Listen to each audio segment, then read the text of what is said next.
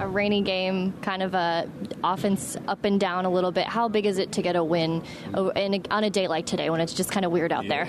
It's definitely kind of weird out there, especially with the elements. But um, we can't really let it faze us. Uh, it, it, it comes down to uh, who really wants it more. Uh, you know, some of these games, not everybody wants to play in the rain. It's not your ideal weather. Kind of want the sunshine, or you know, some people like to play in the snow. But you know, rain is not always the top pick. But when it comes down to us in the running back corps, we love it. Um, it means a lot of missed tackles, uh, yardage on the ground, and uh, you know, being able to just uh, you know pound the run game.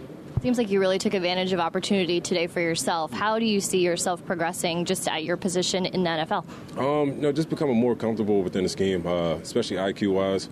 Um, you know, being able to learn from uh, you know each and every other player on this team, not just in the running back corps, but you know guys on the outside, receivers. How can I set up a block better? So, you know, a lot of things go into this thing. So, uh, you know, each week we got to uh, really fine tune a lot. Seemed like offense was very creative given the injuries at the receiver position, at the running back position. What does that say about this team and your ability to just get it done in a lot of different ways? Um, we have a lot of special uh, players on this team. Uh, everybody wants a shot, and uh, you know the shot has definitely presented itself. Everybody's out there, uh, you know, doing what they want to showcase: uh, receivers, tight ends, running backs, and uh, we got a chance to get Josh Adams in the game today. That's a pretty cool thing. Uh, you know, being in his shoes last year, I, I remember being a rookie, so it's pretty awesome seeing him get get a shot karatê.